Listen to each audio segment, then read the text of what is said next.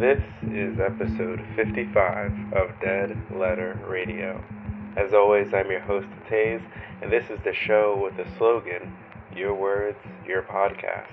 Because here we feature your writing, your poetry, short stories, song lyrics, unsent letters, anything and everything written down. We give it an audience, a platform, a voice, but you are the star of each and every episode. If this is your first time tuning in and you like to know how you can have your own words featured on this show, stay tuned until the end of the episode. And we are back. it's been a while, hasn't it? Uh, just about a little over a month, I think, since I released the episode. Maybe more. I haven't quite looked, a little bit dreading to do so. but I've been back.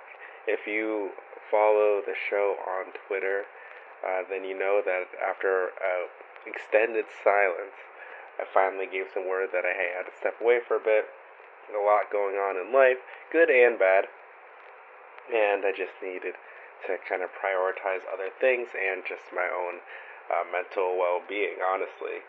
Uh, so I took a break, and I know it's not the first one, and probably won't be the last, but you know sometimes you gotta take time for yourself. So I took a break on a good note, I was able to do things I've never done before, like go on a plane. I was fortunate enough to be in a situation where I could do a little bit of traveling, and that was a lot of fun. I did a nice solo trip and then a trip with a really good friend. Um, and planes are awesome. That's what I could say about that. Uh, but I really enjoyed it. It was a nice uh, reset and was able to kind of ground myself. And yeah, it doesn't get you away from all your problems. Um, some things will still follow you, but it allows you to kind of reframe your mind a little bit and recoup so you can tackle the next challenge, which I think I was able to do. So it was nice overall, but I am glad to be back and with all of you. I hope since last time we talked and last time I was able to share pieces with you that your life has been going well. That on the creative side, you'll be able to flourish and really give life to your ideas and thought processes, or even just share your experiences uh, through pen and ink or through typing uh, that you have gone through, for good and bad. Um, because, as I said before, this show gathers a bunch of different experiences in creative writing, especially, even if it's fictional, and gives a kaleidoscope of uh, the world and how we all live it in it in different ways and different experiences. Uh, but how are you doing? How have you been since we last spoke? Well, as I said, I hope you've been well, and I hope you haven't stopped writing, even if you took it have taken a break. I hope you are ready to pick up the pen again. Uh, this episode, we have some great pieces lined up, and I will admit I was a little nervous to uh, do the episode. It happens quite often, even though we are 55 episodes in over a year, maybe two years of doing the show. Um, but I do get nervous every now and then when doing an episode until I really sit down and read the wonderful words you guys send in. And I'm blown away by just innate talent everyone has, whether you think so or not. As I said, fictional or not, poetry, short stories, you each capture a unique aspect of life and paint it in such a personal tone that no one else would be able to do, and so it's always a joy to read your work. So why don't we just jump right into the episode, huh? Enough beating around the bush. Um, I will say, if there's weird cuts in this episode at all, uh, I am recovering from COVID. I think I'm over it now. Uh, but uh, when I finally got back home and settled in, everything I did come down with it. Thankfully, nothing too serious, but my, I still have a little bit of a cough. So if you hear a weird cut, that's probably why, and I probably didn't feel like doing a really good job editing it. Anyways, let's jump right in. Our first piece is by Libby C, and it is titled Rooftops.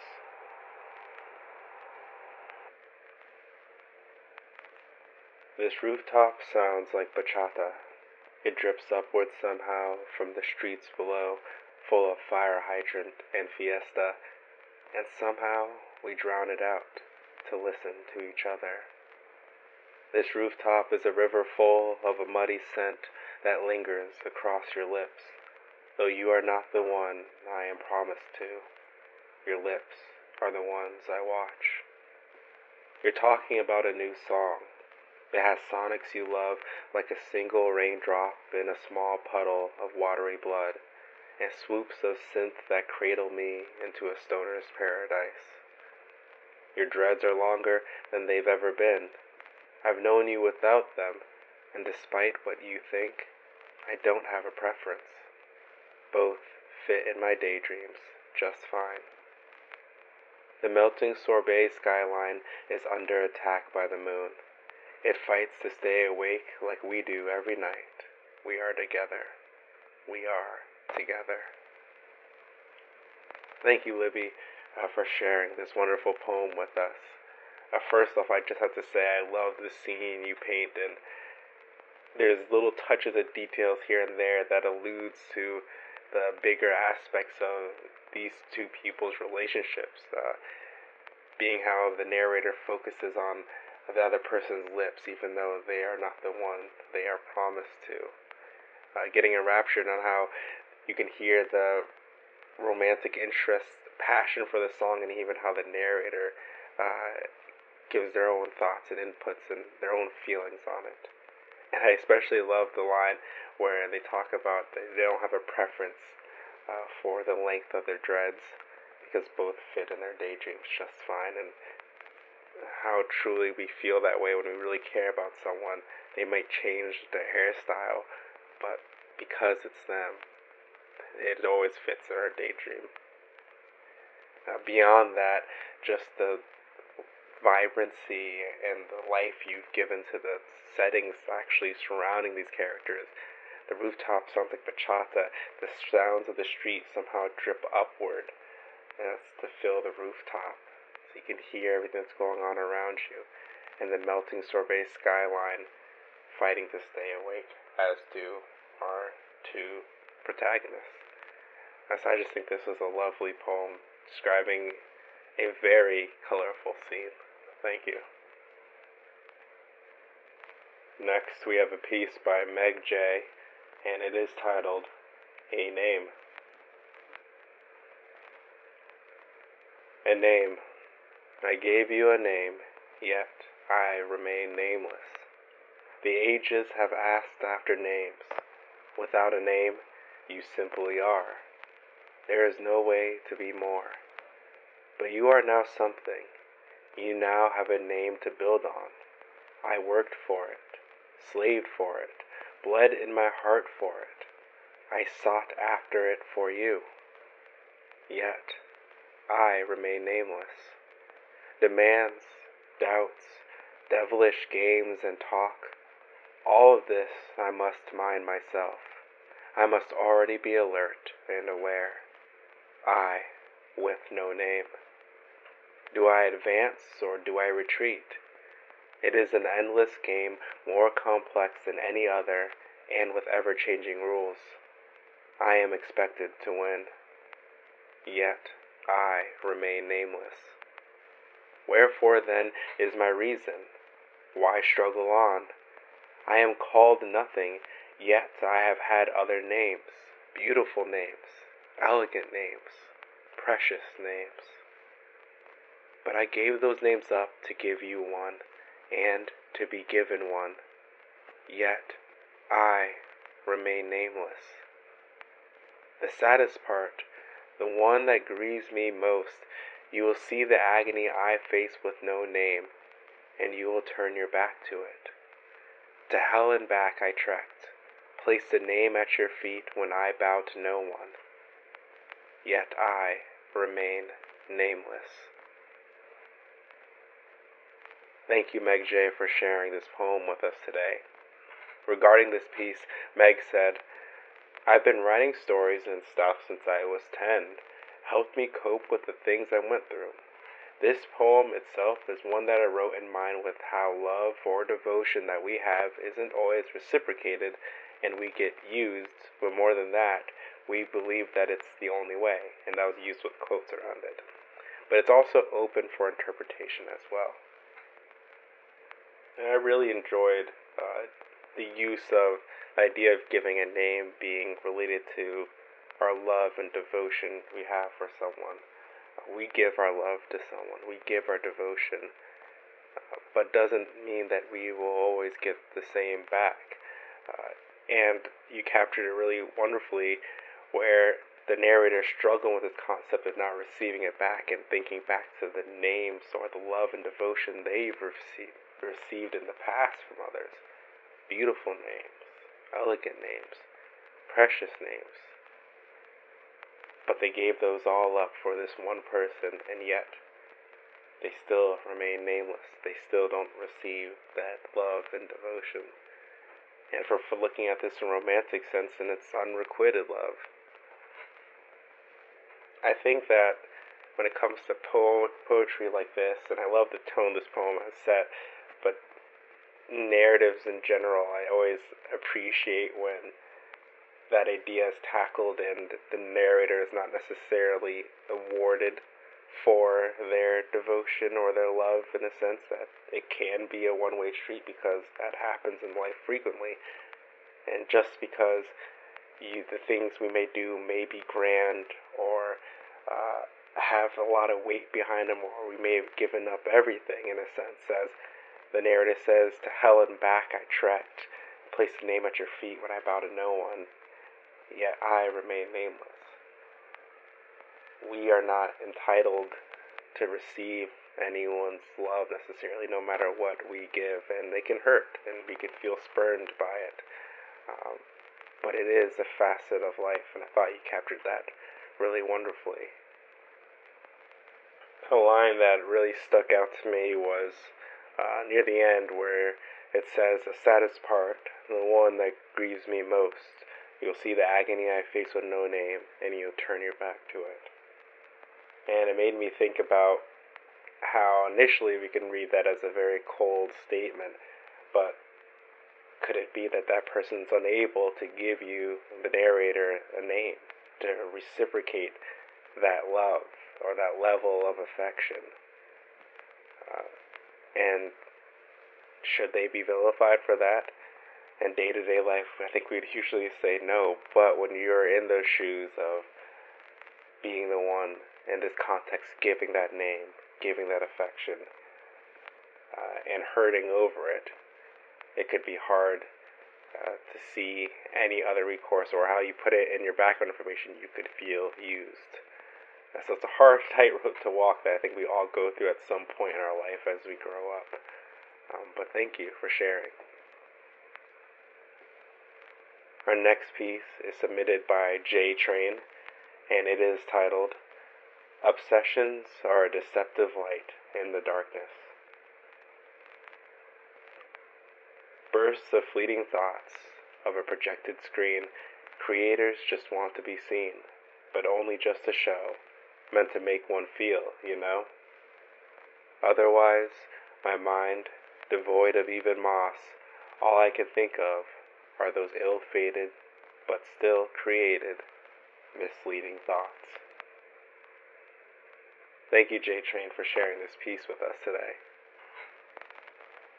when reading this poem, and I was really trying to focus on what brings to mind for myself, and combining the last few lines really brought the idea to me of when we're centered in or locked on thoughts and maybe emotions that we don't want to focus on, uh, that we become obsessed over whether we like it or not.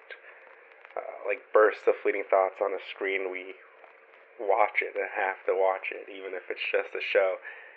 And even where you said that your mind devoid of even moss, all you can think of are those ill-created, uh, misleading thoughts.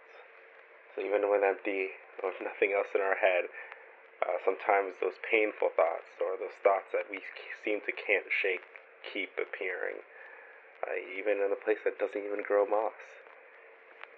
And that is a struggle, isn't it? To shake those, especially when we're in a rut. And it could be a happy thing, but a lot of times I think more often than not, those things that keep popping in our mind, we usually find it to be negative in some context, something we want to forget or not focus on. And in the moments where it is something positive, it is, it is nice, right? Because it forces a smile on our face or a laugh and brightens up the day. But either way, J Train, I thought that you captured that idea in a very unique way. I especially like the phrasing, uh, "My mind devoid of even moss," and yet it still is able to come up with these ill, uh, misleading thoughts. I thought that was wonderfully put. So thank you. Next, by Mark Miller, we have a piece titled A Fringe Memory. Barricade what I assumed was my lot. Thoughts were stolen from me by years of high charcoal clouds, fringe memories, and toasting the glass water.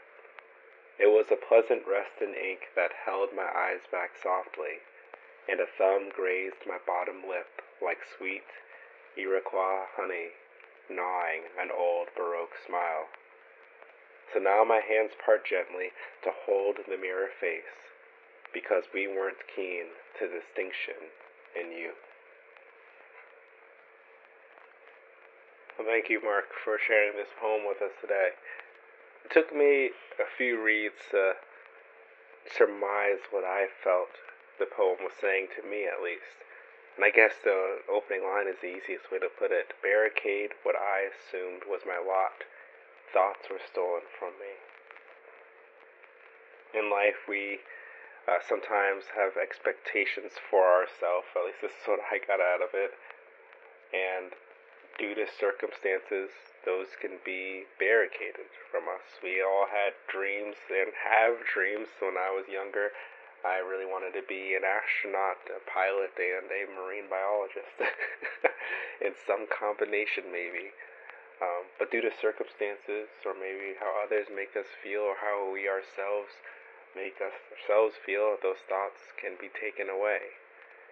And I guess you could describe them as years of high charcoal clouds, uh, black clouds that block our view, that are smothering and how those thoughts are gone, barricaded.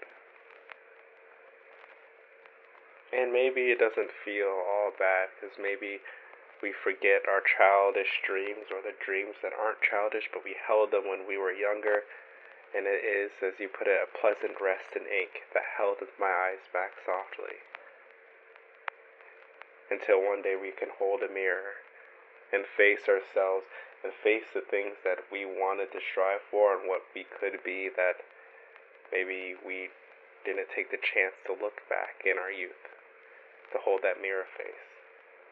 I think this is a great poem where you can really pull what it means for yourself from it uh, in many different ways. There's a lot of different avenues and a lot of different insights because it's abstract yet grounded enough to the human experience, I think. Uh, so thank you, Mark, for sharing this with us. Next, we have a piece by Rococo Art is Taken at Reddit, and it is titled Bats Outside My Window. I saw bats fly outside my window. I felt safe. They'd roost in the neighbor's cherry tree. As a child, they'd fly past me, past my head. I swear I could hear them. My father told me I was lying. My father was a vet. One day he brought one home in a shoebox. The fur ball sat there with a broken wing, looking innocent. We treated it, hung it in a tree, its tendons latching before the moon's silver tongue in the coolness of a summer's eve, between houses, eaves, and blackened leaves. I lean on the windowsill with my arms folded, a spirit filling the void. They're mammals with the joy of a dog, reflexes of a mouse, like a boat tacking through the air. They feed on the flying insects during a summer day's slumber. And I dislike mosquitoes. I didn't realize they lived here too. I felt safe. I felt at home. So thank you so much, Rococo. Rococo? Not sure that's how you say it. uh, for sharing this piece with us today. Uh, regarding this piece, they said, not many people get to see bats close up and counter public perceptions. They are actually adorable little things. I write poems for fun, and it helps my health. I have reoccurring psychosis, which I must admit I struggle with at times. Although I've never written about my condition, I find the process of creating poems therapeutic, especially linking emotional connection to sensory perceptions. First, I want to say thank you for sharing your background information, especially on why you like to write poetry. Uh, I, experienced myself, and numerous people have experienced, as shared on this podcast, uh, that it is therapeutic to be able to uh, paint pictures with our words, create from our experiences, create from something new, uh, attaching our, as you said, emotional connections to our sensory perceptions and it can help you through a lot, good and bad. And so I just really wanted to highlight that, especially if you're thinking about writing and you're listening to this show, but you don't really ever do it, to give it a shot. Um, even if you're feeling down or if you have nothing to write about, you might find you heal in a unique way by doing so. I also really love this poem because I do actually really like bats. um, if you ever had a chance, I think it's called The Flying Fox, and it's the world's largest bat, I want to say. Um, but this show is not focused on biology. I know I just really like animals.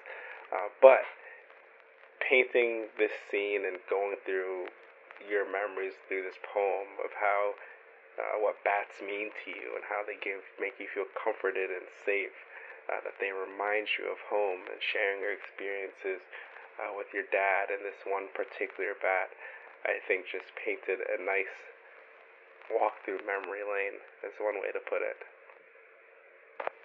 Along with that, having a written piece that's not painting bats as a, a vampire, you know, or a terrifying monster, but as he put it, uh, mammals, the joy of a dog, reflexes of a mouse, and they get rid of mosquitoes and other insects that might be bothersome.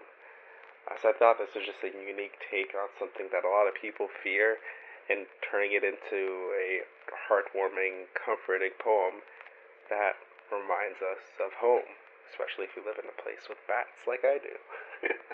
Anyways, I really enjoy this poem, so thank you for sharing with us. And so that's it. That is the episode. Thank you so much to all those who have sent in their work and are willing to have their poetry, their words shared on this podcast by someone you don't know. I always appreciate it, and I'm always blown away uh, that you give me this opportunity.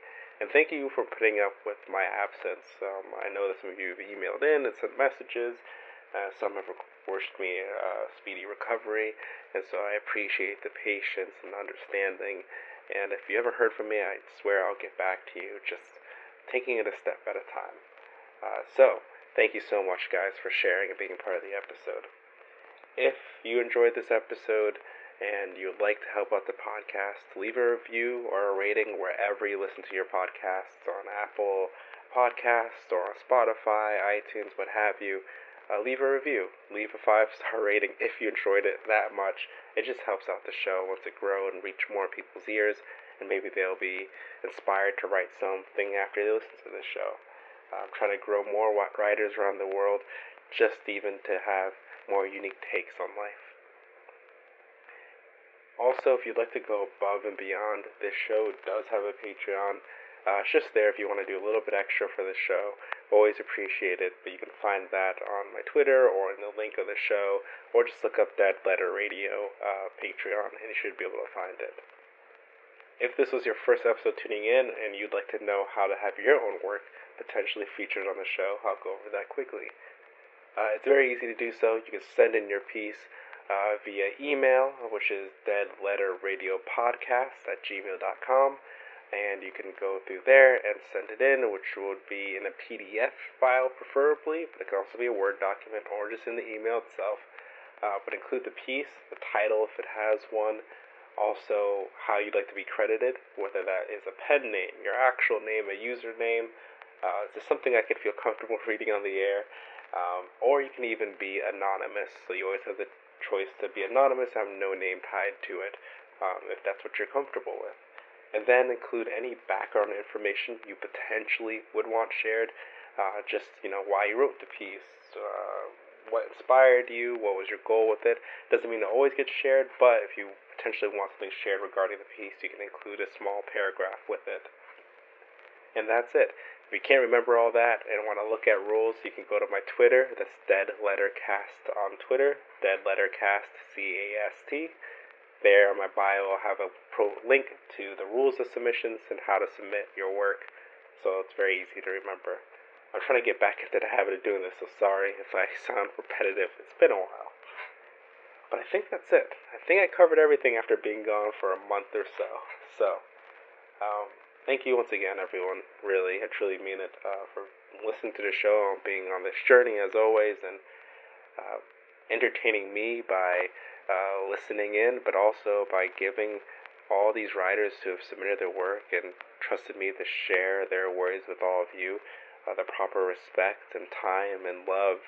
Um, because one of the most nervous things is sharing our personal work, our personal creations, and so I'm sure they all appreciate it as much as I do to be able that you guys are listening in, taking in their work, and maybe some thought their words would never be heard by anyone else. So it's just a great experience all around that I think everyone is making everyone else in this exchange happy. At least I know I am. Once again, this is Dead Letter Radio. My name is Taze, and I'm wishing you all safe travels.